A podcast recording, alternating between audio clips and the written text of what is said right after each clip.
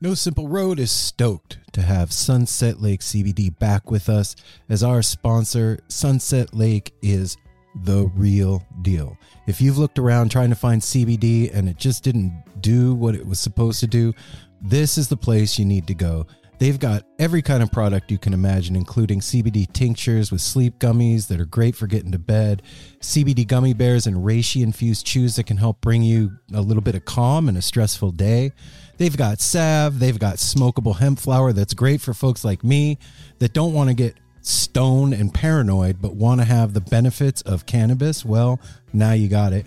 And they even carry CBD products for your pets, man. I'm saying this is Darwin approved stuff. Go over to sunsetlakecbd.com and check out the full range of what they have. This is Vermont grown right to your door and they're giving you 20% off. So put in the promo code NSR20 when you're checking out. You're going to get 20% off your whole order and I know you're going to love it. They even have subscription options open for you. So you don't forget to get your medicine. Go check out Sunset Lake CBD everybody. Hey everyone, Chris Pandolfi from the infamous String Dusters here to let you know that my podcast, Inside the Musician's Brain, is back on the airwaves for season four, which means it's time once again to get deep with influential musicians from all across the musical landscape to really understand and translate the lessons of success, failure, inspiration, and hard work that are behind the music and the artists that we love. My guests this season include Rachel Price from Lake Street Dives, Sam Bush, Chris Wood, Chris Funk from The Decemberists, Lindsay Lou, MC Taylor from His Golden Messenger, and more. Check us out, and thanks for listening.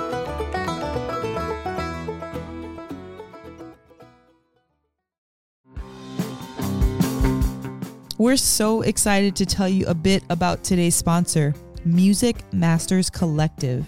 They are a nonprofit organization that produces unique music events, providing opportunities for fans and artists to meet and collaborate in an inspired and creative atmosphere.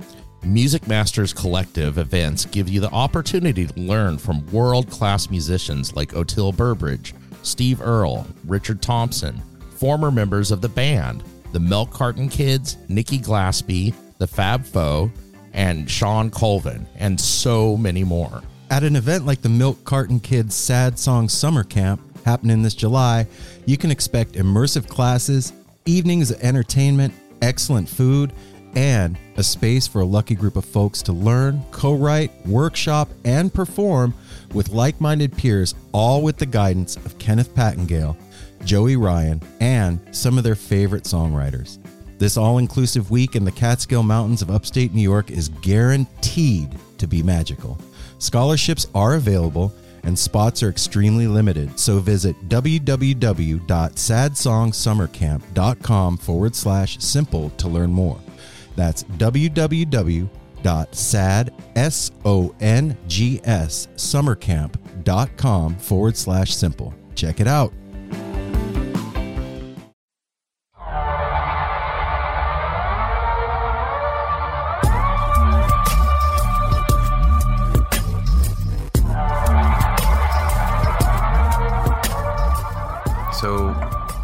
We're smoking the guava that Jaden brought over, lighting this nice It new really pipe, and it's delicious.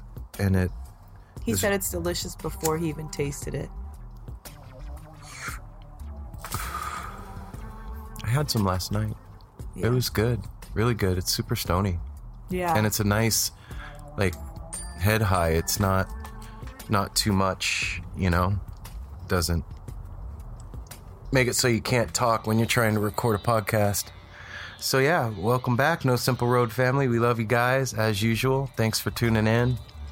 Another episode of No Simple Road. It's been another amazing shot into space week.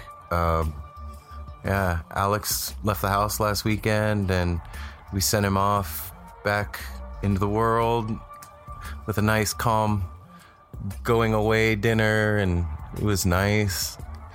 And Apple is in Vegas right now for the first time in a year and a half. Went back to go visit friends and family back there. And Shout out, Apple. what's We up, buddy? you. We miss you, man. House is weird when you're not home, bro Yeah. and uh yeah, so we just been tripping around doing our thing. I made mom's spaghetti sauce last night, and we had some app. Or Alex and Jaden came over, and that was really magical. And so shout out to Alex and Jaden when you hear this. Like my heart is so full right now. Like if I had like the best pizza and I like um, kept eating it all night because it was so good and I was not even full anymore, but it was just that good. well, you had the spaghetti sauce. I just feel like that's how life is. Like I feel so full on love and blessings and it is really I just I'm super emotional in a good way. Like I could cry just because I feel like I emotionally have so much to I don't know to get out. Yeah, and then uh, not to mention all the stuff that's been going on with the show. So, like I mentioned in the last episode, we got a producer now, and Justin has been like a juggernaut of of motion for the show and doing all this wonderful stuff for it and us. And we have a bunch of really cool guests lined up for you guys. Um, in a couple of weeks, we're gonna interview this uh, band. I guess they are Grand Tapestry. Um, they're a couple of MCs uh, from down south. I don't know where, but um, they rap over traditional Indian kirtan music. And at first thought, like when I thought about that, like those two things don't really go together. I think everything goes together. yeah. He sent me some shit that I was like, "What?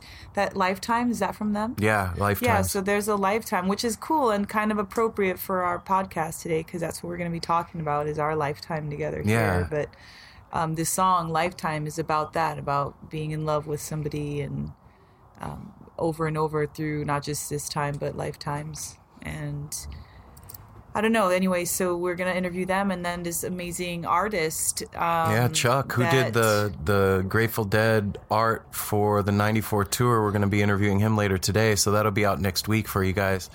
We're going to talk to him about you know his artistic process and what it was like getting to do art for the Dead and all of that. And then we also have a band from North Carolina, Brother Hawk, who to me they sound like a cross between like if you took Lynyrd Skynyrd and My Morning Jacket and smashed them together.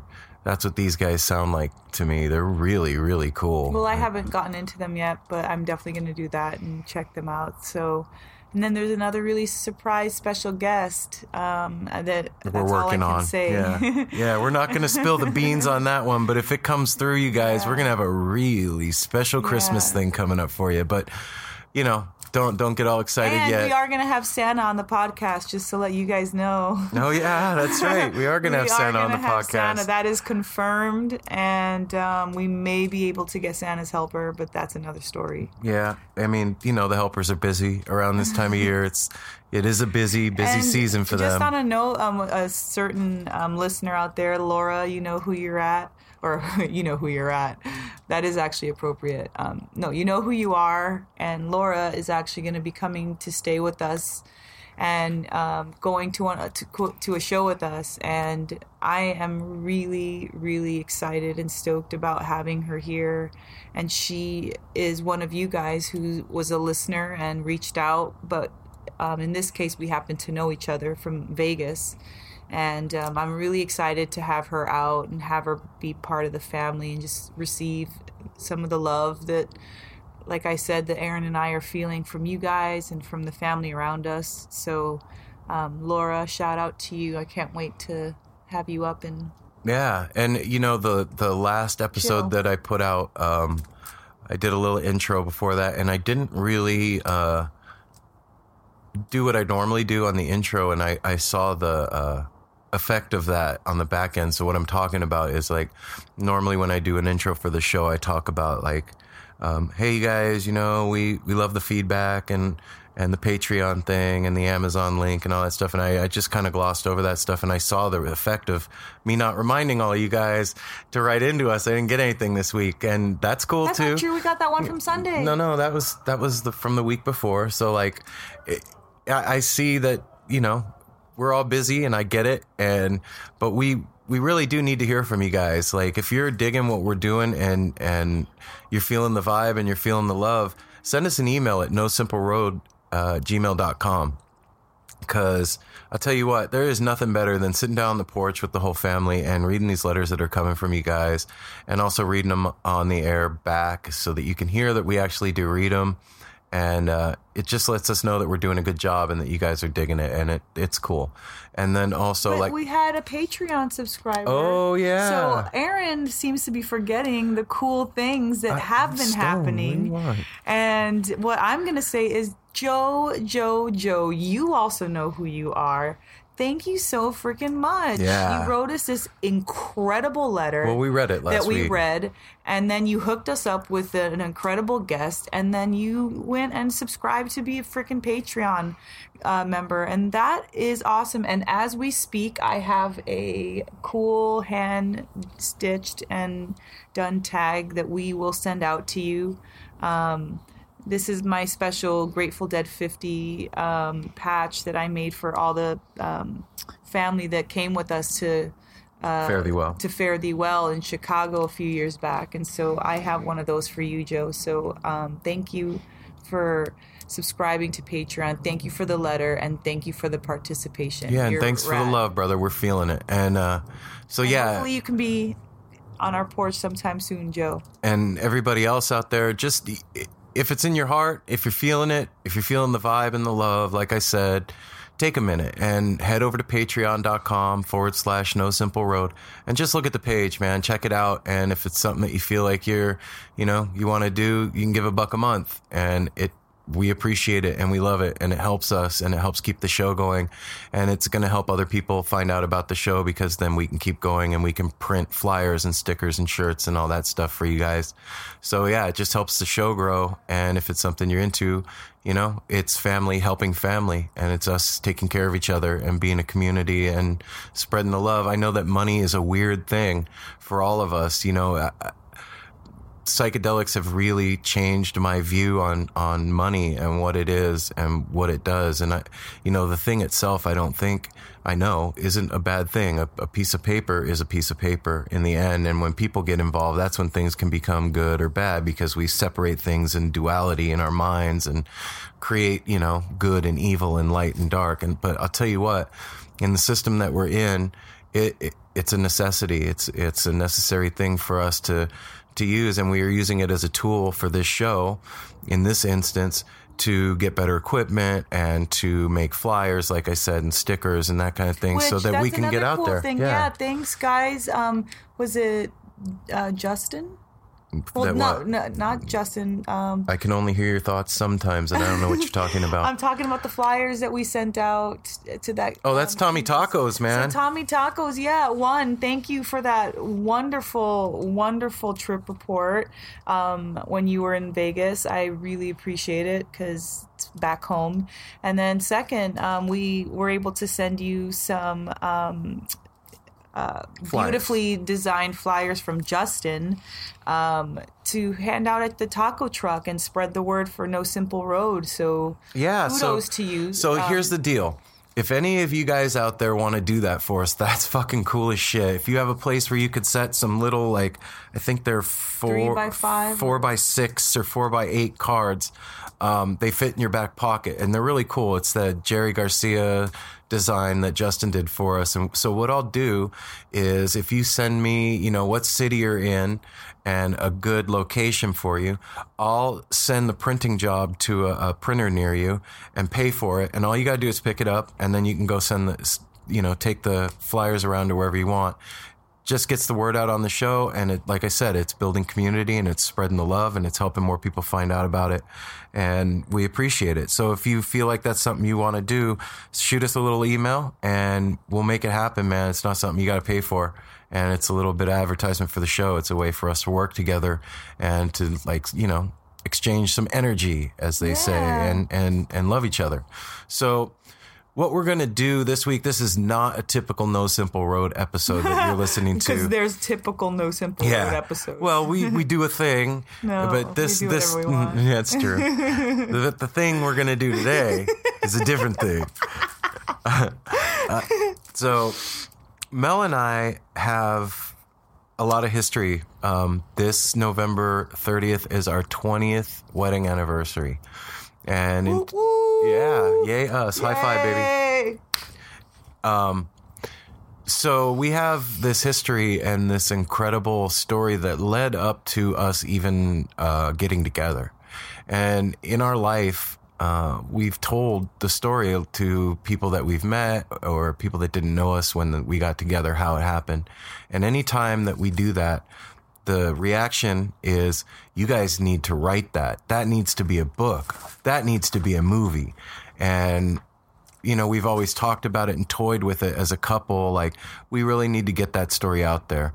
And I think that the podcast coming up was a good way for us to get that out there and for people to hear it. Now, anytime that somebody's doing something when they're, you know, on stage playing guitar or painting or singing or whatever it is, whatever the thing is where somebody's performing, even comedy, you can look at it like the person is like, oh, you know, my stuff is great and I want everybody to see it. Look at me. And there, I'm sure that, yeah, there's a lot of that out there. But in this case, it's been 20 years of thinking about this and doing it. And I, I felt like this would be a really good way to get it out there because the, the audience that's listening to it is, is going to understand what we're saying for the most part.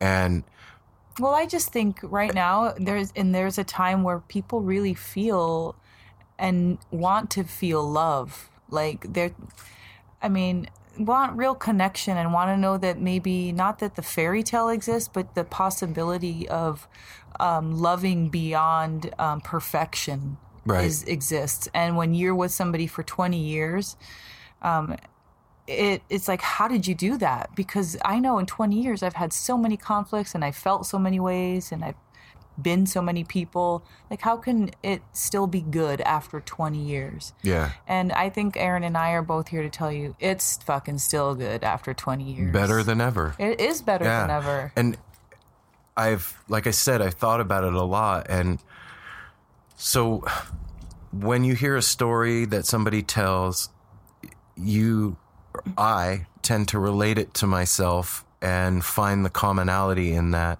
And I think that the story that you and I have has a lot of magic in it. And well i know it does and for that certain yeah and so i'm hoping that it comes out and and that's my intention by doing this and that it can help somebody or touch them or you know make them believe that there is hope and there's good stuff that happens in the world because there's a lot like i said earlier in another show there's a lot going on in the world right now and this is our way of spreading our vibe and spreading our love this is our way of put. Well, I had a vision of this a long time ago, in the maybe not such a complete um, way that it's mapping out right now. But I I knew that we were supposed to tell our story, and I knew that we were supposed to. Um, it was going to be special, but I had this notion that Aaron and I would be like saying it out loud, like on a speaker, a loudspeaker, and then like the other day i just had this download that like this is what's happening. This is what it's coming to fruition. You and aaron are telling your story publicly. And it's not that we haven't alluded to some of it on the show before. Like we've we've talked about it a little bit when i was on the show and aaron mentioned it. But like there's a was a lot of really magical things that happened where you know if you believe in god you can say it was you know like the lord It was working, whatever. It or- was the yeah, universe. It was- the universe yeah exactly like whatever language space time continuum But, it was our um, alien overlord this was aaron finding our lifetime together like i think that we say to each other now like you know let let's love each other again like after after this after you know but um this is proof that we're do we found each other we've said this to each other before Yeah. we've done this before and not in this form and that's why it's so fun this time because we're and we picked it yeah, we're playing with love again for however many of time um, together. And also, I think that um, people also need to know that as much as we love each other is as much as we frustrate each other too. And that's kind of how we've that's how we be, had this. We've had like those catalysts, those freaking Starsky and Hutch fights that we've had. Oh my God. coming up and um, that we'll talk about, and just like all this crazy shit. And you know what? Like, yeah, there was definitely times where I wanted to throw in the towel, and I'm sure there was definitely times where Aaron really wanted to call me more than just a jerk. Um, but none of that it mattered at the time and just as much as it mattered at the time it doesn't matter now. And that's what it's about in a relationship. Like you just you're gonna keep bringing that old shit in then you're gonna keep reliving that old shit. Yeah. and so we decided at least myself i decided to try to stop bringing that old shit in. And when it comes in just um, don't give it the power that it used to have. Yeah, because there's other stuff now that have taken its place. And if you keep bringing that old shit back up, then you're living in the past and you're not enjoying the present. Yeah, and you're not letting your partner like Change. ma- yeah, change it. Like I made a mistake and like, okay, shit, I'm not gonna do that again. But then I'm gonna still, you know, react that same way. Like, I don't know. I think Aaron and I, especially, I think maybe any dancers out there that are listening, like if you have a partner, a dancing partner, like you have, you learn with them, you know, like you learn to move your bodies in sync with each other. And Aaron and I, after 20 years, that's what we've learned. We've, our relationship is like this beautiful dance where like I could be starting dinner for him and he went and took a shower and then I turn around and he's out like sauteing the meat while I was like getting the aluminum foil and the plates. are Like it's just such a beautiful So symphony. So what I want, so what I want you guys to do, it's fall, it's getting to be Thanksgiving time, the weather's cooling off. Grab a grab a comfortable place to sit down, and grab something warm to drink. Light a bowl, smoke out, so you can stop the recording now and follow those instructions. okay, you're back. So now you're comfortable and you're stoned and you're chilling out and you're hearing my voice. and Melanie's laughing at me. And so what I'm going to do is I'm going to tell my side of this thing. He always wants to go first. Well, I'm sorry. I'm I'm, I'm hosting the show. What do you want me to do? So this is in 90 end of 96, 1996. Grunge is in full swing. Um, you know, I, I'm off a dead tour. I'm floating in Las Vegas. I'm living at my dad's house, sleeping on the couch, and I'm working in uh, a hospital as an EKG technician. And so, you know, when I got off dead tour, it was really tough, man. I, I felt like I had lost my family and I was just floating and I had learned how to tattoo and all of that. And I was living with the guy that taught me how to tattoo and it wasn't a healthy situation. There was a lot of meth going on. And, um, that really was never my bag. I mean, I'm not gonna lie that I've done it plenty of times in my life, but it just was never my thing. It took away my two favorite things, eating and sleeping. And I just, I didn't dig it. And so I, I left there and I went back home. I was living at my dad's and I'm working in this, uh, in the hospital. And, you know, I had these older brothers that were heroin addicts and I always looked up to them. And that hole that was in my life that was left after tour and, and all this magic that happened to me and all these awesome things that I experienced. Then I'm like back in default reality after that, just like numb and lost and not able to find a direction and, and scared, really scared if I really get down to the nitty gritty of what, how I felt back then. And my brother turned me on to heroin and it was, it was awful. The first time I did it, I was in his kitchen and his wife at the time stuck the needle in my arm. And you guys know, like when you drink too much, how the room will spin, like horizontally spin. Well, if you do a good shot of that shit the first couple times, everything spins end over end. And I was spinning in the kitchen and I got sick and it was awful. And I was like, why do fucking people do this, man? And I don't know what the thing was, but it just deadened everything. It made everything stop. All the emotion in me, everything was just shut down. And there was a conscious part of my mind was like, this is the way to not have to feel any of this pain, any of this shit that's going on. And so I pursued that in earnest. anytime I would start to feel anything, I would run for the needle and shut it down. And you know, you can't fuck around with that thing eh, eh, over any amount of time. Now you're now you're stuck and you know, oh, I'm going to put it down now, but no, you're not going to put it down now because you're throwing up and you're anxious and your skin's crawling and your nose is running and you're sneezing and you want to die and all you got to do is stick that needle in your arm and it goes away. And so I was stuck in that thing and in that cycle of dead emotionally and just floating. But keeping my shit together, I had a knack for as fucked up as I was, I still managed to hold down a job and get up and go to work every day. And outside appearance, you would never know. Unless you looked real close, you could see the scratches. They were scratches. I told Mel that my tracks on my hand were a cat scratch when I met her. But you would see, you know, the what was underneath. But up from far away, no, it, just another dude. And so I'm I'm working in this hospital and I'm strung out on heroin. And I had it so that the dope dealer would meet me after work every day and pick me up from work and drive me home to my dad's house. And then I would go get high. And I was just dying, basically.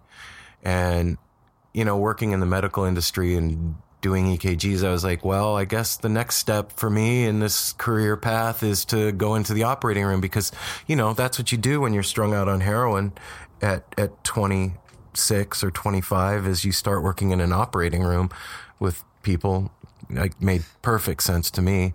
And uh, so i found this school in vegas that would teach me how to be a surgical assistant. And it was just one of those when i look back on it now all these years later it was so contrived how life put it all together for me and put me in that place but just lost and and and uh, you know, with no direction. So I thought, and then this thing happens. I'm like, oh, I'm going to go to school to be a surgical assistant. And so I enroll in this school and I'm going there. And, uh, one day I'm, I'm walking from the parking lot and I had just gotten high, like an hour before that. And so I'm kind of loaded and I'm, you know, half lidded, pin pupiled, and I'm walking into school, and next to the school is this movie theater with the box office like facing the parking lot. And I'm, I'm strolling it, and I look into the box office of the movie theater, kind of like to see what was playing there at the time or something like that. And there's this beautiful girl in there, and it was like in the movies, like when you hear the like the lightning strike in my head. I was like, oh my God, like that's the most beautiful girl I have ever seen in my whole life. And my idea was to stick my pierced tongue out at her, you know. So I, I walked by and stuck my tongue out at her, and I'm sure that she, you know, thought I was a total creep. And we've talked about that before, but, um, yeah. So through whatever machinations happened after that, I wouldn't shut up about her, and all these girls in the class. Uh, I was like, oh, you know, you guys seen that girl at the movie theater? Oh my god! And they were like, you should go talk to her. And I was, you know, a 26 year old heroin addict. I, I wasn't, I wasn't like, you know, a player with much game. And I was like, no, no, I'm not going to do that, man. So they went over there and told Melanie about me and her and I met. And it was a, a thinking back on it, it wasn't even eventful. It was no, just like, hey. I was just telling, and well, we, I wasn't telling him anything. I didn't even remember, to be honest, like our first meeting. I like, I think that there was like we talked outside by like the um, parking lot, didn't we? Like, mm-hmm. right? Like, I feel like we yeah, did. we sat out front. Yeah, and uh, now that we're saying that right this very second is when I am remembering it, but I don't remember it to be very like explosive. I really remember when you stuck your tongue out at me. and so I guess I'll work oh, backward from that point. Like, so it's 1996, um, August, and I've got a one and a half. Well, not one and a half, one a year old. Like she was probably Sydney was like uh, 13 months at that point because her birthday was in July, and um, I was 17 or going to be 18 years old in that October. So I was this, you know, I had a one year old, and I'm working at a movie theater, and it's a second run movie theater. And you know where I was coming from. I'm here. I am a teenage single mom. You know, um, living down the street. I just gotten my GED because even though I, you know, was a mom as a teenager, I was actually a fairly good student, and um, you know, maybe I would have had a different road as far as like college or something. Um, but when I had Sydney, like really, I think I was just kind of suffering from the whole, you know, Aaron ha- like recalls this in his story about like he remembers his mom leaving and how traumatic and impactful um, coming from a split family was, but I didn't really grow up with a dad. And as a teenager, you start like when you become hormonal and prepubescent and going through puberty, all these things, like you start feeling emotion about everything, you know? And I, I was really feeling the lack of a, a male. And I really started saying like, I miss my dad and then because he never grew up with us like i kind of got made fun of it from you know my brother and my mom. Like they'd be like you don't even know him like and that kind of stuck with me. So like you know i was coming from a really hurt situation um, single mom trying to work my way up and not wanting to be a statistic not wanting to be one of those like another spanish girl with a million kids like as i saw it in my culture. So he sticks his tongue out at me. And we talk and, and, we talk. and so that was it. And then i've told you guys this before you know my my five year old niece about a week after that or two weeks after that was killed in a car accident on her first day of kindergarten. And i didn't have anybody to go with me. Since i worked in medicine my family wouldn't go uh, identify the body at the coroner and since I worked in medicine, they called on me to go to go to the coroner to check to see if it was really her. And I thought, you know, I didn't have anybody to do that for me and uh, to go with me. And Mel, I had just met her, but like I said, there was something about it. Thinking back, that I knew without knowing that you I were supposed to be there. So I asked her to go with me, and she did. And her and I, you know, we bonded after that. And I remember thinking not long after that, uh, this girl doesn't, you know, she shouldn't be working at a fucking movie theater. She's got a kid and she needs to make more money. And I was finishing school and just getting ready to promote into the operating room. And there was going to be a vacancy. And I was like, fuck it. You know what? I'm going to get this girl a job working at the hospital with me so that I can be around her more. And in thinking back on it, I wasn't I I wasn't trying to like get with you. I I just wanted to be around you. And I- wasn't See, that's how. That's what I thought. Like, I think. I mean, any any girl who's had a guy as a friend and then ended up becoming either romantically involved or even married or whatever. Like, from the very beginning, I didn't. I just thought he was super cool. Like, I wasn't attracted to him physically. I mean, if I'm being honest, he wasn't my type or not my type. I was 17. I didn't have a type at 17.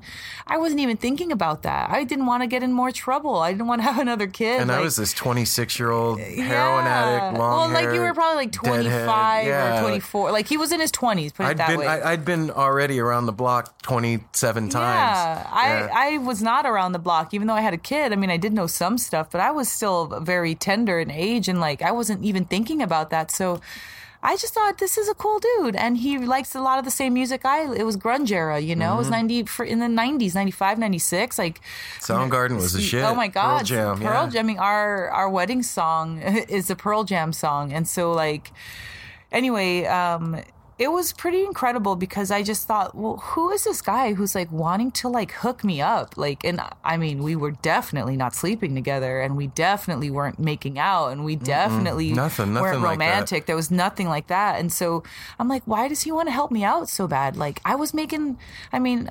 I, you know, I don't remember what minimum wage was in '96. five bucks an hour or But something? yeah, I was think I, f- I feel like I was making like 475 or Yeah. 525, something like that.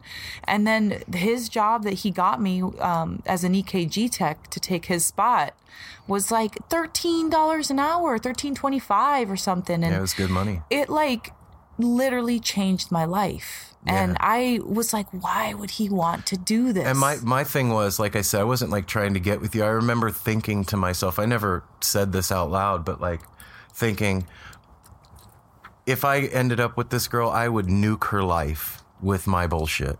And she has a little kid, and they don't fucking need that. And I did want to be with you. you well, know, which was I- funny too because Aaron had told me before, like you know, he he was like, I never wanted a girl with kids. If they had kid, I would totally Yeah, turn, I- take my off thing was I can't even take care of myself. How am I going to take care of somebody else? Like, yeah, and Little did he know that's exactly what he needed in his life. Yeah. So here, here's where things get dicey. So And our timelines start to freak yeah, out. I'm not going to even try the timeline part of it, but this this is what went down. So she's working at the hospital with me. I'm working up in the operating room, and I end up losing my job because I was high at work. And I took a bag of biohazard trash from one operating room, active operating room, into another operating room to ask a question. And that's like, in the medical thing, man, it's like cross contamination. It was a fucking huge deal. And I was loaded. That was the end of the story. I just remember like standing at the OR table all sweaty, nodding out, like in the middle of surgeries and shit. And nobody ever knew. But that thing, that, that did it. And, and I got canned. And my, uh, brother, I was living in this like weekly apartment at this point by myself. And I called my brother and I told him what went down. And, and he was living up in Sacramento at the time. And he was like, look, man, this life isn't for us. And we're not meant to be on this planet anymore. And you know what? I'm going to fly down to Vegas and we're going to sell all of our shit and get a bunch of money and get a bunch of dope and check out. That's going to be our mission. And I was like, fuck yeah, let's do it.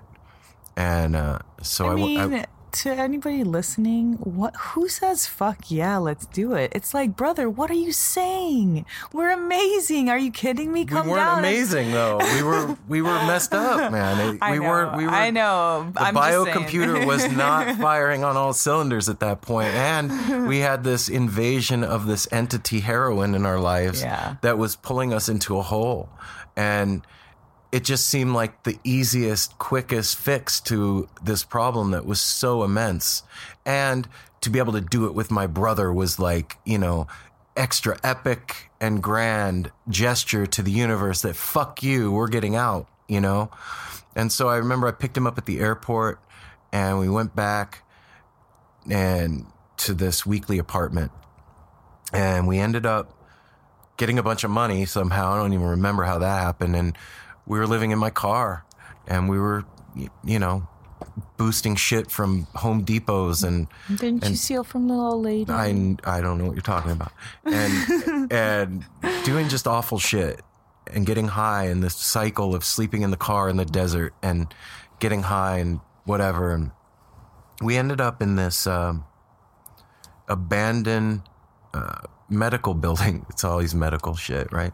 In this abandoned medical building, there used to be this women's hospital in Vegas that like went defunct or whatever, went tits up. And, and we and there was windows to be able to get into the exam rooms and we busted one of the windows and it still had power in there and it had running water and there was no security or anything and we would like climb in the window of this place and go get high and sleep there and it was warm. You could turn on the heat and it was it was great if you're homeless to find a spot like that you know?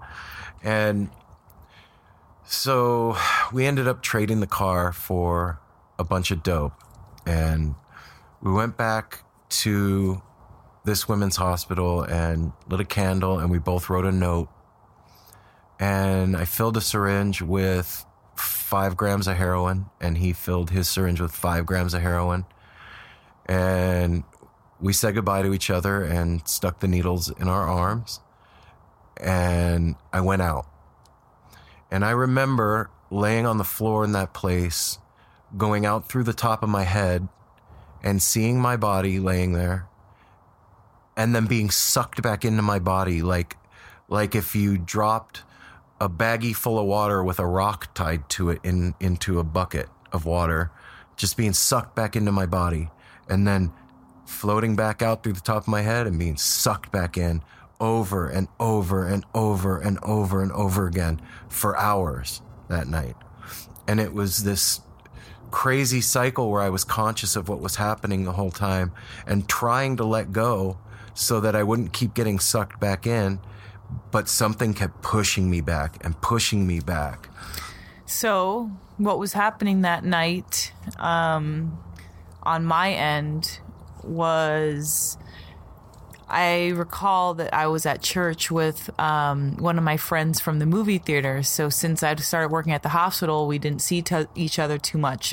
Yeah, we hadn't seen each other. I forgot to say that. We hadn't seen Yeah. each other in months. I saw her once and I borrowed 20 bucks from her and took off. Yeah. um, but you know what? He freaking, I felt like not that I owed it to him, like, you know, oh, I owe him, but like he'd taken care of me. And at that point, I did have an extra 20 bucks to give. And so even though I was single mom, he put me in a position where I was living in a way that I could never live before. So yeah, an extra 20 bucks, no sweat off my back. Like, and plus, again, somebody he did something good for me, so I'll do something good for him. He's through all of this heroin use, it never affected me in the sense that it never made me lose my job. It never cost me, um, you know, like jail time. Did you or- even know?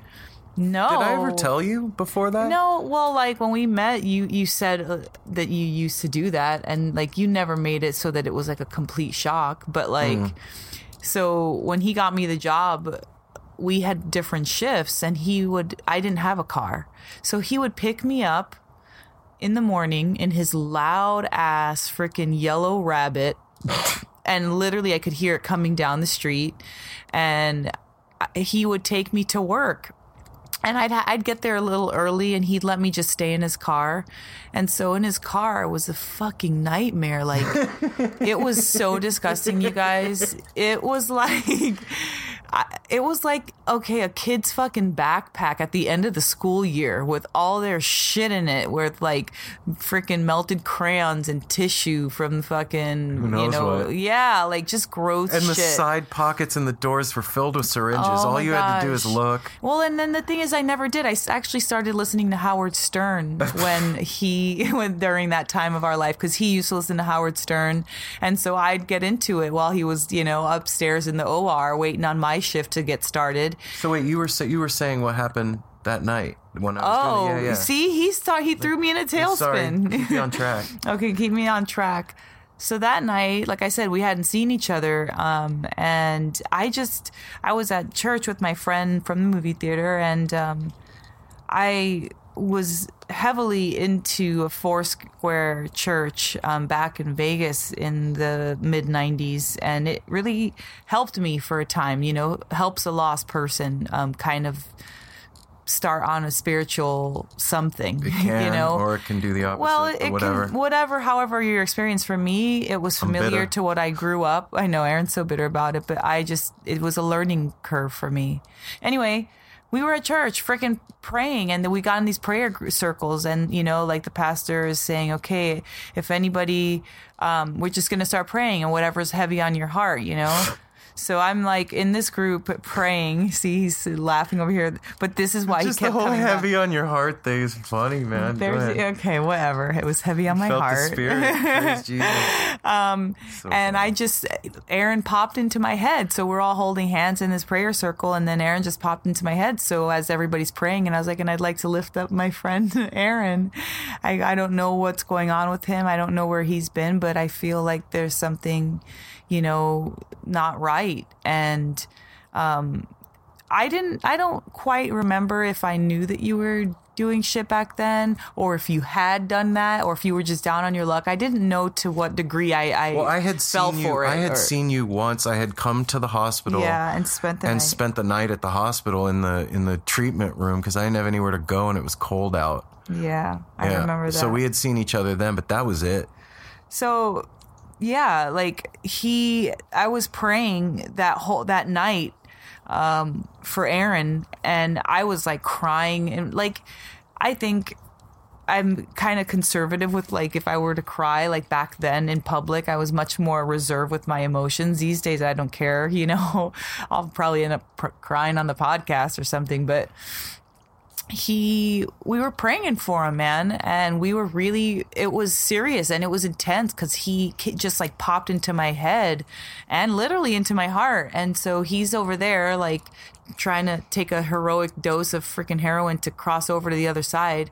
And here i am spiritually you know on my knees as they say like praying for him to be found. And if he's in trouble to please um, you know keep him safe. And i'm these are like my literal prayers. So that was that night. So I'm trying to let go and I'm floating out of my body and getting slammed back in for however many hours it happened. And I remember when it w- when we had started, it was dark and we had lit that candle in the in the lid of a, a jar, and I remember seeing light behind my eyelids and being in my body again, like solidly, and being like, fuck. it mm-hmm. didn't fucking work. And opening my eyes, and the sun was up, and the candle was gone, and there's no money, and there's no dope, and I'm gonna be sick today. And I can't even die. Like, this is the worst hell I can imagine. I'm gonna be sick, and there's no play, and I got no hustle today. And my brother was okay too.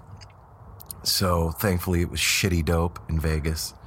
And I got up and I splashed water on my face and I cleaned the blood off my arm. And I was told my brother, I remember telling my brother, like, look, I got to go for a walk. And my brother was telling me, you know, oh, I'll get us some play today. I'll, I got to hustle. I know this guy and whatever his trip was. Meet me later and we'll hook up and we'll get well and whatever. didn't you say that he was trying to tell you to hustle me too He kept, he, excuse me, he kept telling me, well, you got 20 bucks from her before. Go get some more money for her. Tell her you need 100 bucks. Tell her you need a, you know, and I was like, fuck that. I'm not doing that to her.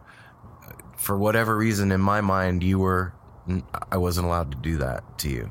But Anybody- you did do it. Anybody he, else? He said he wasn't allowed, but he did it for twenty bucks. Yeah, so for the right price. Not for a hundred though. Come on, now, now we're getting crazy. Oh, okay, okay. Um, so anyway, I, get- I get up and I, we make our plans for the day, and I'm trying to shake off the night, and I go for a walk, and I'm walking down the street, and I'm by, in the kind of in the neighborhood that Mel lived in, and my mom lived in because I I moved actually to the other side of town. So we're from Vegas, and I had moved to Green Valley, and we're on the east side right now. Um, so I went to visit my mom that day. Yeah, Um, after you know that night at church, I went to visit my mom. I usually had take would take my daughter to go see my mom and hang out with my mom and have breakfast and stuff. Go see my sister, whatever. So I was there, and I just said, "Mom, um, you know, I want to go look for Aaron at this." women's abandoned women's shelter because somehow or another during that time that we talked he told me that he was staying there so I had contacted my friend Mike, who the same guy that would help that helped me pray, um, or you know, brought me to church, blah blah blah. Um, he came with me. turned you on to Jesus. He did. He totally turned me on to Jesus. Ah, that's rad. Hey man, Whatever. shout out to you, MG. You know who you are.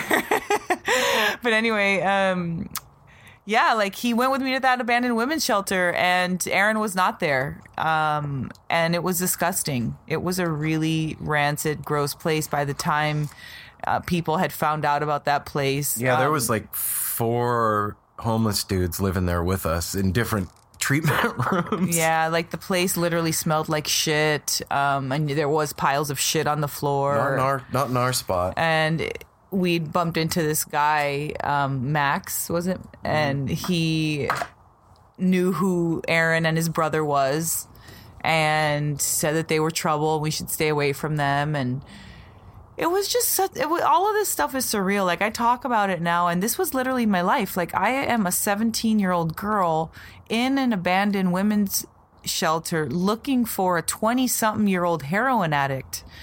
Wi- And I have a kid, and Not like, with you. Not, I didn't have Sydney with me, no, during this time, but it was just like I was behaving and like going to this visit this dog, you know, his um uh, identify his niece's body with him and like I'm, here I am in all this like weird heavy deep trouble and it was not even trouble but just really adult shit and, Yeah.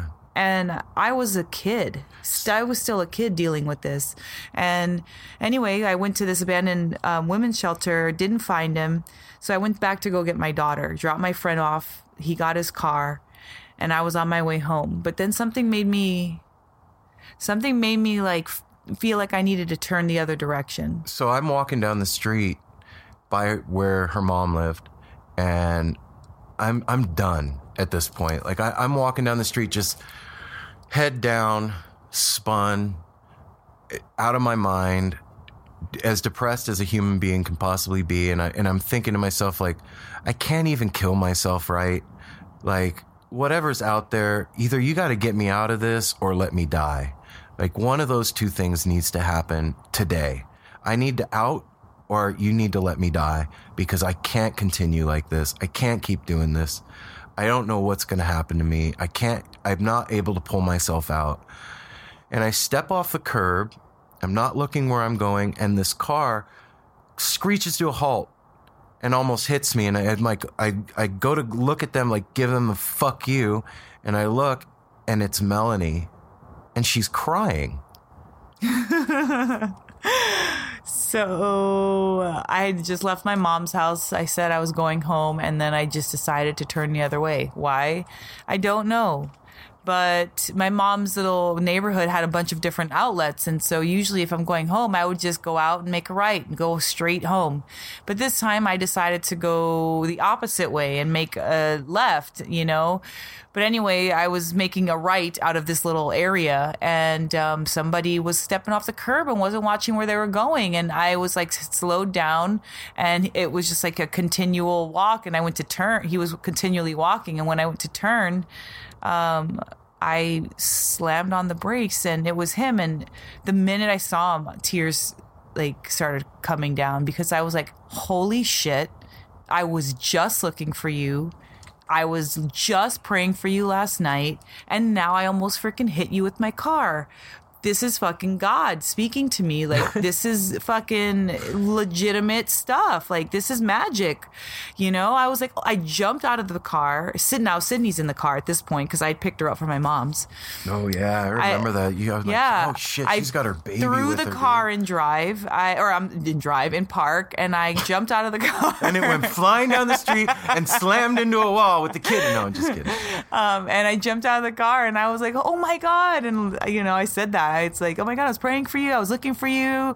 I went to the clinic. And he's like, you went to the clinic? Like, What what? the fuck are you doing? Yeah. And, and then I was like, you have to come home. I'll take you home. You can take a shower. We'll And, get something to eat. and I'm like, no, I, I, I got to meet my brother later because you know I, I'm a junkie at that point, and I'm thinking if I go with her, I'm not going to get high later.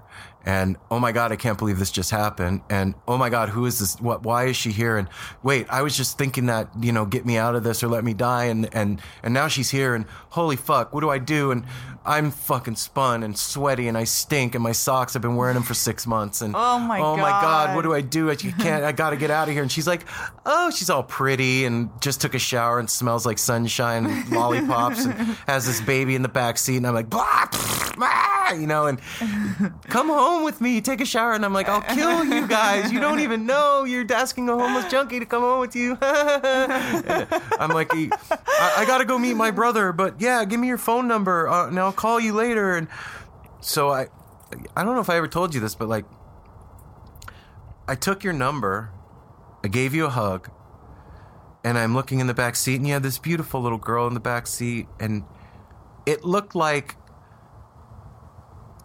if there was like a ray of sunshine coming down, it was a cloudy day, and a ray of sunshine, like a spotlight on the car, Do you know what I'm saying? Mm-hmm. And like, get in the car. And I was like, no, ah, running away down the street. And I took your number and I'm walking down the street and there was like a, a strip mall, of course, because Vegas is a lot of strip malls. And I walked into the back of this strip mall that I used to go get high at behind the dumpsters all the time. And I went and I sat behind the dumpster and cried because that happened. I never tell you that, I don't think. Yeah. And sat back there and was like thinking to myself, like, what do I do? What do I do? I call her? Do I call her and let her into the mess? You know? Well, I, you know, I had, I literally, with a capital L, did not know that you were going through all of that crazy, tumultuous shit. Like, definitely, I knew that something was going on. I wasn't a stranger to what you know. You were down on your luck. Yeah, but at I this didn't, point, it was I didn't know the degree. Yeah, I did not know the degree. My thought was like, oh my god, I here's Aaron who helped me get this fucking job, who's actually allowed me to buy this car. I mean, he was driving me around once upon a time. Now here I am in a car offering him a ride. Like it really had come full circle. And so that's really what I wanted to do is like pay it forward. I didn't even know about pay it forward back then, but I that's what I wanted to do. I wanted to like help him out. If he was hungry, I wanted to feed him because I had food. If he needed a place to shower, well, I had a clean shower. I'll totally take you. Here's an extra white T-shirt and some underwear. Like and some new socks because those oh my socks god! stood up and by you guys, his dude. socks. I wish that I could put a smell. No, through you don't. This That's freaking awful. Thing. Don't do that to them. Yeah, because I want to not be the only one that smelled that. It was disgusting, and he, it was so bad. He had to keep his shoes outside of the house, and he left a black ring around my tub from showering, not even from taking a bath. I took Dirty Hippie to a new level, guys. Dude, it was he was so filthy in so many ways and so many degrees. Dirty. And um he got clean and we had freaking chicken lasagna and Well, I got physically washed. I didn't get yeah, clean. Clean. Let, let's Uh, well, qualify. okay, yeah. Yeah. His body was clean. I Well- filled his tummy. Well, hang on. So I'm sitting behind the dumpster still. oh, okay. Yeah, yeah. we, haven't didn't- had lasagna Okay, we yet. haven't had I'm lasagna. still behind Sorry, the dumpster. I jumped ahead. Yeah, you jumped ahead. So I'm behind the dumpster and I'm like crying and I'm like, fuck, do I let her into the mess? And I don't know, man. Something snapped that day. And I was like, you need to accept help from somebody. The thought of getting clean, quitting dope, wasn't even on my mind yet. Like, I just felt like I need help physically in physical space Yeah. to not be cold and to not be dirty and to not be hungry. And you had offered that to me, and I was like, you know what? I gotta swallow my pride and ask for help. And I went and I talked to my brother, and he was so pissed. He was so mad at me that I was going over there and that I wouldn't let him come with me. And he was like, "Well, what, what the fuck, man? You know, we do everything together. You're not gonna fucking take me over to this girl's house?" And I was like, "No, I'm not, because I don't even trust you, and you're my brother. What are you gonna do to this girl and her kid? Like, fuck you. I'm going."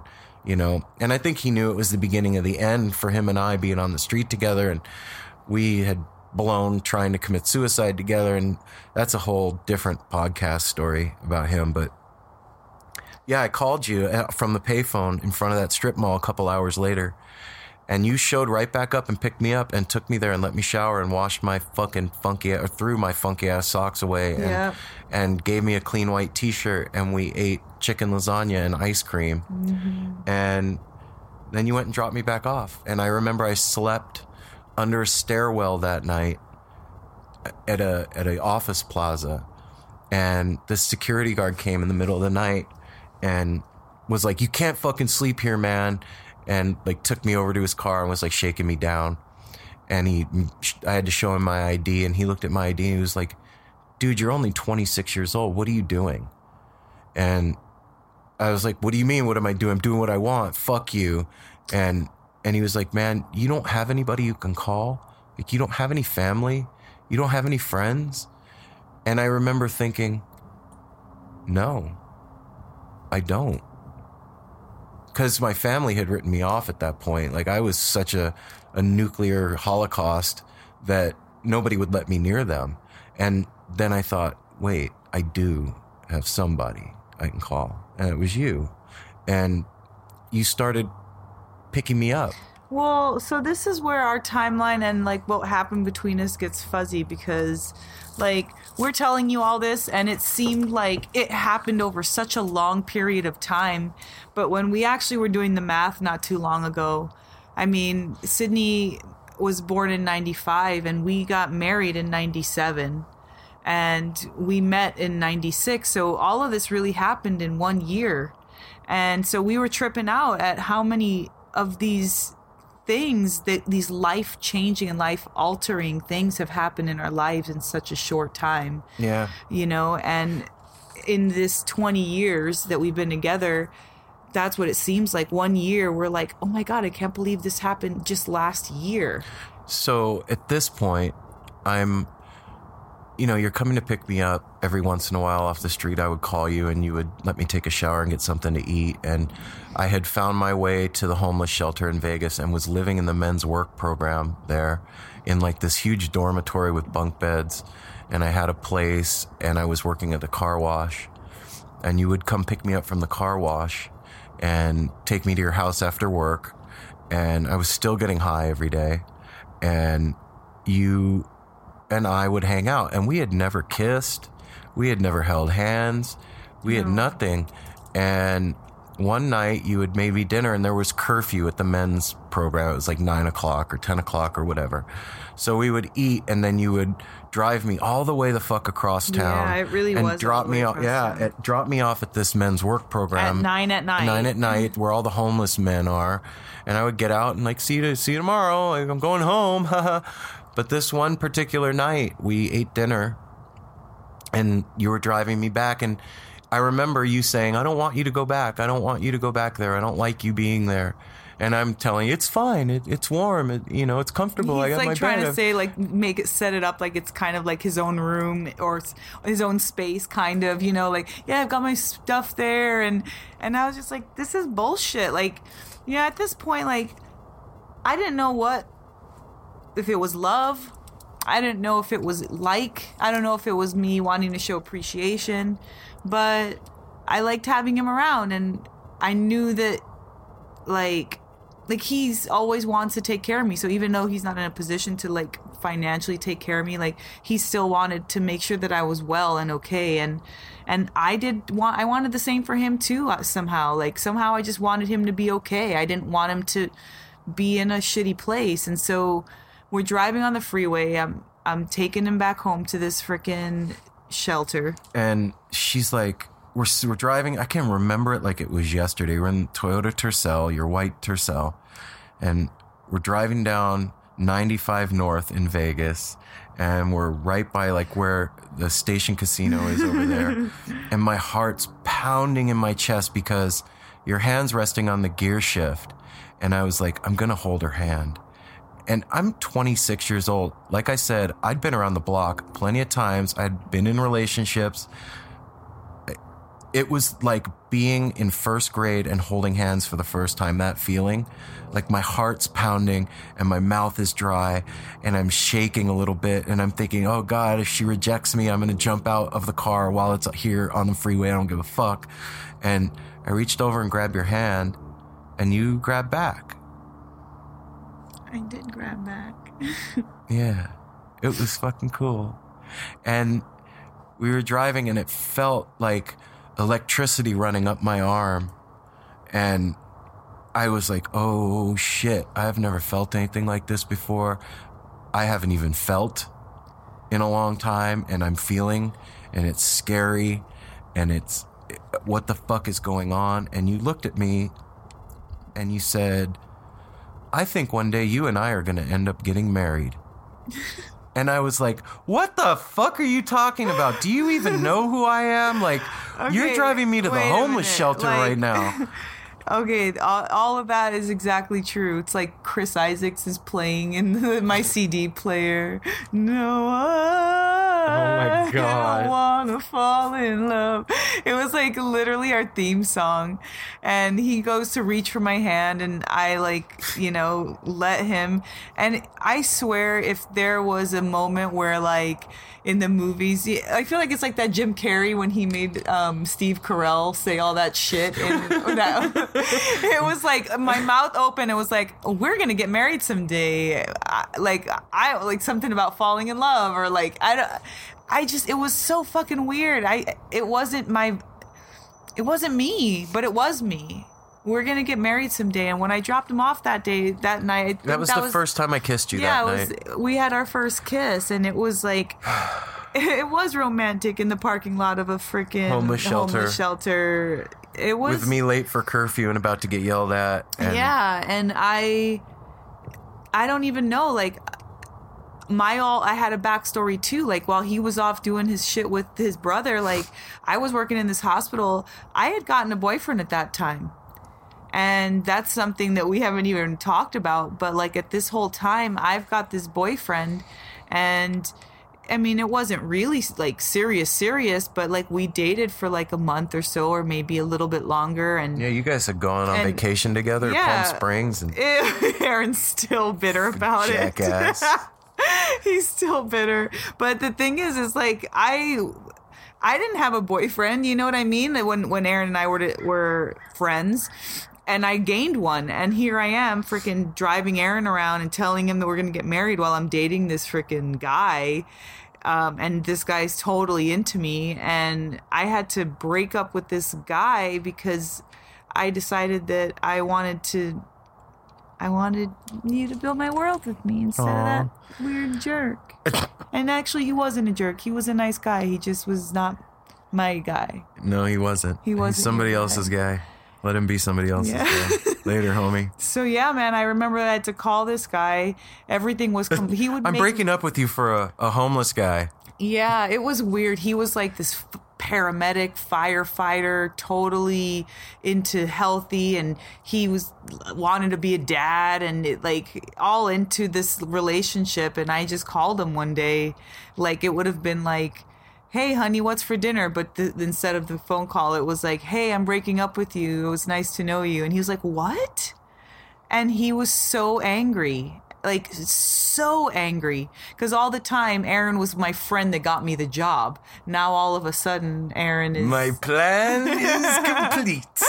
so i had to freaking break up with this guy who'd been freaking making me freaking lunches and dinners and dropping him off at the hospital for me and taking me on little vacations for this guy who really just was I don't even know what you were doing, but I you don't know what I was doing either, man. But whatever but it it was, was so it was cool. strong. It Yeah. was so that's the only thing So- I can remember is that whatever we had going on was so fucking it was strong. beyond anything and is beyond anything I've ever experienced still to this day. I mean, so that night we kissed and you dropped me off and then I remember the next day you picked me up and we were doing the same thing like you were driving me to, to your apartment and that night you were like you're not going back there. And I was like, "What are you talking about?" You're like, "You're going to stay here." This is after you said we're going to get married. And I was like, okay, well, drive me there to get my shit. Do you remember that? Mm-hmm. And you drove me back there and waited in the parking lot of the homeless shelter while I ran in and grabbed my backpack full of heroin and syringes and dirty clothes and whatever the hell else I had in there books on magic and whatever, my tarot cards and, and, uh, I grabbed my stuff and I went to stay with you. And what? A week later? See again, now the It timeline was like gets it was like a again. week or two at the most. like again so he described at the very beginning of the podcast that it's like fall so fall it's this nice beautiful time the leaves are changing turning and love is in the air that we didn't even want to admit to or maybe we didn't even know. Again i was i was young. I didn't know what falling in love felt like. And so he is staying with us now and i'm this like quote unquote good little christian girl you know like reformed you know and i have him staying with me and he's coming to church with me now. And it was such a crazy time in our life. Yeah, and uh, so I remember one day you had gone to work and and you had you had work you were working the night shift and you would sleep during the day, yeah. and I was at work at the uh, car wash, and I got off work and I rode the bus to your side of town, and I went into the grocery store and I had the jacket on that you got me, and and I went down the flower aisle and stole.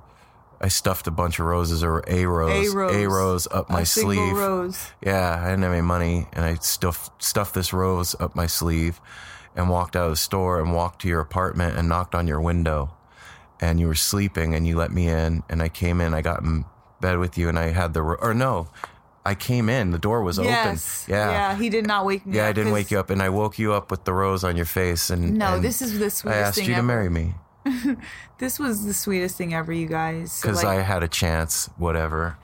He i used to work 7 p.m to 7 a.m in the morning and then i would take sydney to school to daycare and then i'd go to sleep in the morning and he'd come like take the bus to my side of town and then i'd leave the door open for him and when he got there he'd let himself in and lock it and then we'd literally just sleep together no funny business no nothing and this one particular Oh, but day, I'll tell you what, the sexual tension, you could have you could have cut it with a fucking knife. Oh, Jesus. Oy vey. yeah, it was pretty. It was like you guys just fucking wait until It's and there was definitely some animalistic shit that first happened when we were Yeah, a couple of couple of missteps there. but anyway that's not for this time um, Just a tip. so i'm sleeping and then next thing you know like i'm feeling this like you know sensation on my cheek on my face and it's kind of feels like a fly or a bug like kind of landing and so i'm like kind of like brushing off my cheek with my hand and next thing you know like i like wake up and all i see is these beautiful doe eyes you know brown You didn't have a dog. you Oh. silly aaron's got the most beautiful eyes especially when he's being sneaky. No but anyway he i open up my eyes and he's got these big eyes like just looking at me and he's tracing my face with the rose.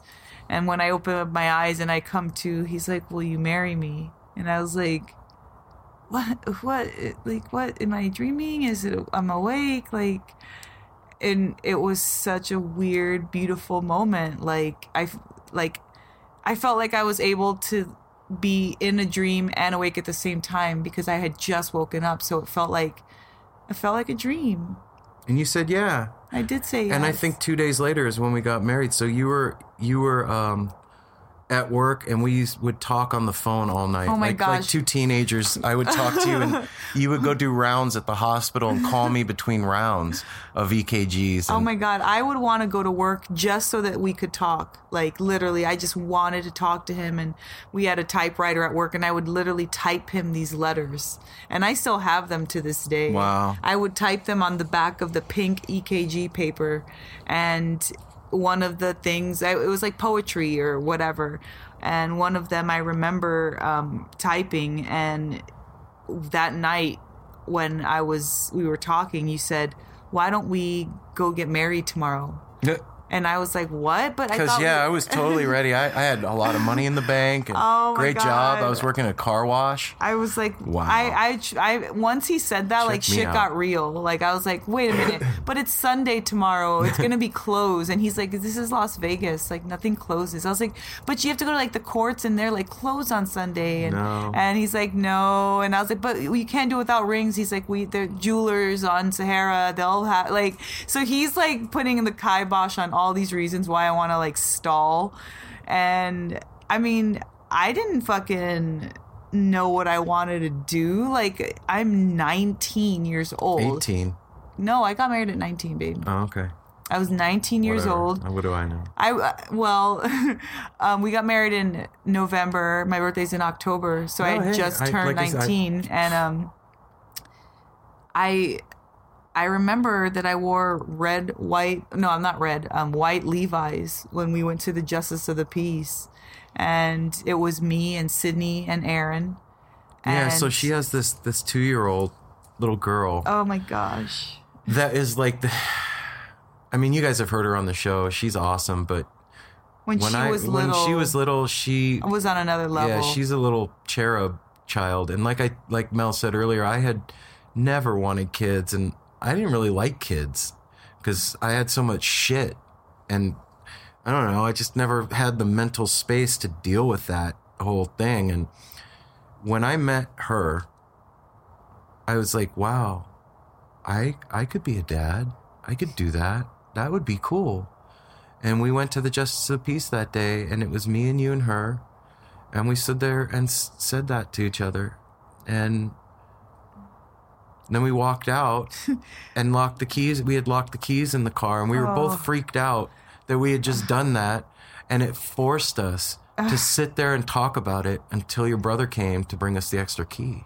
Yeah, it was really fucking scary because, you know, I think, I mean, anybody who's serious about their word, I should say, like when you look at somebody and you say certain things to them, like, I love you, or I got your back, or, you know, when you're declaring something serious to somebody else's eyes, like, that is some serious business. I mean, it is really serious. And I had not, I was 19. I'd never been serious about too much in my life. And here I am telling this virtual stranger, like, we'd known each other, of course, but like, it wasn't an intimate relationship on a sexual or mental level. It was just like, like, we just wanted to be near each other so much Yeah, it was magnetic it was attraction. yeah, it is magnetic it attraction. is. and I, yeah i still want to be with you more than anybody else in the whole world Mm-hmm. like if the whole house has people in it and there's a party i want to be where aaron is and i'll And do my vice bu- versa. yeah i'll do my butterfly thing where i'll talk to everybody and spend time with everybody and give them special attention but when it comes down to it like i'm most comfortable like in your arms or by your side or on your lap or We're right where we're supposed to be. yeah And so we spent that. Oh, so wait, night- wait a yeah. minute. But we so we had to. Aaron said that we had to talk about what we, just had happened. So here we are. I, I usually, if I get, um, you know, sad or angry, I I get quiet, and we just said our vows and then I just like turned quiet and he's like, What's up? And what's going on? And I'm like, Nothing. And, you know, and we're having to wait for my dad, my brother to drive like half an hour to the strip of Las Vegas from the other side of town to bring me my key because we just got locked out. And I didn't want to tell him what I had just done. And it was just like a lot of really crazy, heavy emotional things, but it forced us to have to talk about it. And our wedding dinner that night was Baja Fresh and a and champagne, and but your brother bought us yeah. and he gave us a Hummel figurine that day of two little kids I don't in know a, if it was that day. in a rowboat. No, he it was that day. He brought it with the champagne after we told him we had gotten married, and we still have it. It's right there on the yeah. on the entryway. And I tell you, man, our 20 years since then, since that day that we got married, it's it hasn't been without its struggle and it hasn't been without a lot of hard work on both of our parts, yeah. but there ain't no place I'd rather be than right here with you. And thinking back on all of it and re-feeling it right now it's it's has never gone away. That that feeling of magnetic attraction that's beyond anything physical. I mean that's part of it for sure. But it transcends that by light years. It's it's otherworldly and it doesn't make logical sense. And it's really beautiful being with you hmm. and being your husband and being your man and getting to take care of you and raise a family with you and doing all the cool shit that we've done and exploring this other world that we're finding now uh, together that I knew about and that I always wanted to bring you into and now you're here with me and I, I don't know man. Where we go from here there's another 20 after this and hopefully another 20 after that. Like let's get all the way up. Let's keep going up. Like it's, it's been awesome. yeah. In 20 years, like, gosh, you know, we have a teenage son now. We have a, you know 22 year old daughter. We're living in this really magical, beautiful place. We're We're- talking to you guys. yeah, we're actually able to talk about our dirt and our life and our blessings and our everything. Like, like this morning we were making waffles and I just said to Aaron and Ryder, I was like, I feel so happy I could burst. And who would have thunk, you know, one decision 20 years ago by letting him grab my hand and me grabbing his and saying, I think we're going to get married someday, to now what we're doing here in this present day. It's baffling to me and it's special. And even though we sat here for over an hour and told you about that, like this in the 20 years, like There's been a million of those stories. yeah, like Aaron has taught me how to bring out my spirituality and he I, I remember I used to envy my husband because of all of his like creative talents, like his ability to draw and his ability to play music and his ability to just have hobbies. And he's just an his brain is so beautiful, you know, like if I was Sir Mix-a-Lot, I'd be like, I like big brains and I cannot lie. you other sisters can't deny. Like Aaron and I, like my favorite, favorite, favorite thing that I realized is talking on the phone to him. That's one of my favorite things. Like I'll call him at work and we'll just talk like and it makes me feel like we're right next to each other. And so it makes the rest of the day go by so great and it allows me to be my better self because there's no pressure to be anything cuz he loves me in all the ways that I am and in 20 years I guess some of the magic in 20 years is just it's just love. You know? It Yeah. really is. It's love. And it's being able to let each other go through our shit and trying not to be judgmental. We've done that to each Yeah, other in the past. We've fucked we've up fucked and we've each hurt each other up. other Yeah, and hurt we've each other's done dumb feelings. Mm-hmm. shit. And I wasn't magically clean. you know, I just because we got married, yeah. I didn't. I And wasn't. just because I was young didn't mean I was clean either. I had a whole lot of shit that I had to work out. I mean, you guys can imagine, like, all age groups are listening. Like, a 19 year old marrying somebody who's seven years her senior and who's already a mom. And, like, I ha- totally had that syndrome of I'm missing out. And, you know, like, I've only been a mom and I, where, like, what is my life, you know, like, mean. I haven't really lived and and I stop and I smell the roses so much more now and I realize how much I have to be grateful for that I'm not even 40 years old yet and I, I get to see the fruits of my labor of I don't want to say giving up my teenage years but like investing them in my family at a young age. People like to save for retirement. Well, I like to spend all of it in my youth. And now, when, like I said, I'm not even 40 yet, and Aaron and I, we haven't even touched the surface of what we wanted to do as a couple together. We have so many dreams to fulfill. And now we're not even in a hurry because we've already fulfilled so many beautiful dreams for ourselves, for our children, for our families. And that's that's the magic of what love can do, man. Love can it shows up and it may have a weird face or a, a different scent or texture to it. or a needle in its arm. yeah, man, or a needle in its arm. It may not look the way you think or act the way that you think, but when you feel it, let it flow Yeah.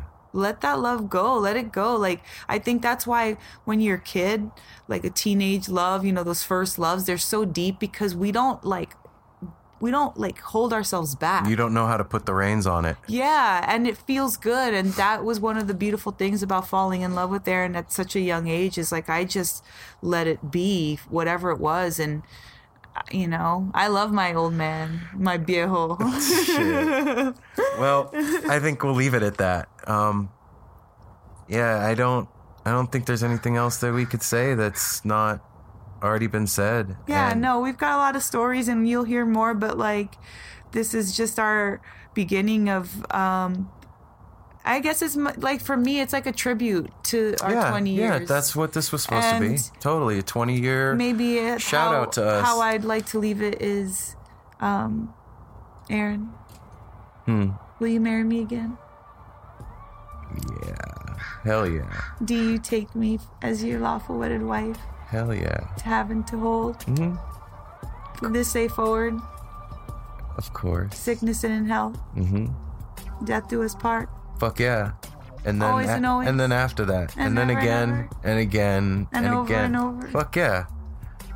And then and then we get to watch our kids grow up and grandkids and all that fun shit too. and we got this cool family out here too. It's hanging out, listening to us talk our shit and love each other. I love you, baby. I love you too. Thanks, you guys, We're gonna play the music outro right now. Ding, ding, ding. for listening and Throw listen. some rice at us, guys. Yeah, right. so, again, we got some cool stuff coming up for you. We've taken you deeper inside the the rabbit hole that is our lives, and we hope you dig it, man. We hope that you feel it because we're putting it out there for you. And um, yeah, we got some cool stuff coming up. So keep listening. Go over to iTunes and check us out on iTunes. Subscribe to the show. Leave us those stars and the reviews. That's the shit. That's where you can really help the show. Go over to the website, use the Amazon link. If you're going to go Christmas shopping, you're going to buy some shit for Thanksgiving off of Amazon, go to nosimpleroad.com. Go to the bottom of the page and click through that Amazon link. If you do that, it's a way you can support the show with just spending money you were regularly going to spend on yourself anyway. We get a small portion of that. And then the Patreon, uh, patreon.com forward slash no simple road.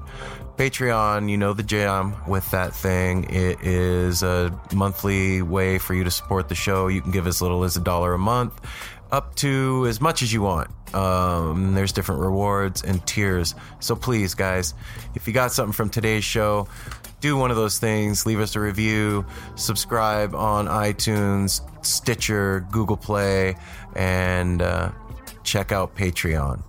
And until next time, me and Melanie hope you guys are well. We want you all to know we love you and we feel you. And Thank you guys for listening to our sappy love story. we love you guys. Bye. We'll see you next time.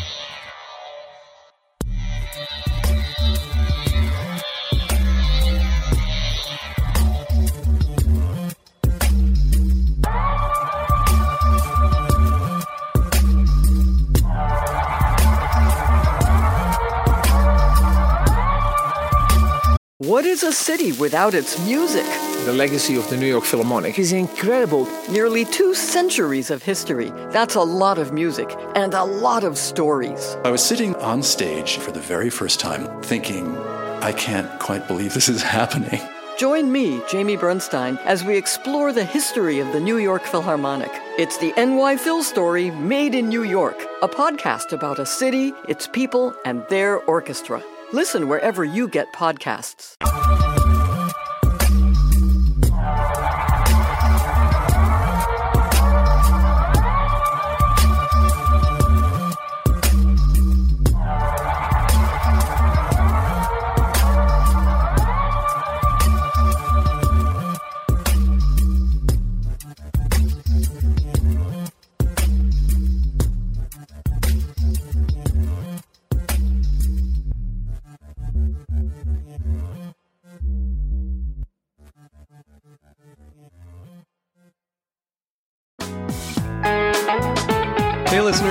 I want to tell you about the April May 2023 issue of Relix magazine. Features a Dave Matthews Band cover story with additional articles and interviews with The National, Graham Nash, Wayne Shorter, ALO, Ivan Neville, our friend Eric Krasno and Stanton Moore, Marty Stuart, and much more. Check out the latest version of Relix and subscribe now at relix.com slash DMB. Thanks, Relix.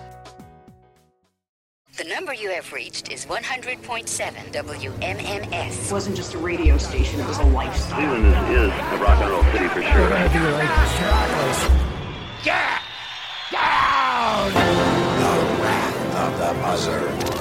WMMS. Cleveland. The rise and fall of one of the most iconic radio stations in America. Profiles, The Wrath of the Buzzard, PROH Files. Subscribe now wherever you get podcasts.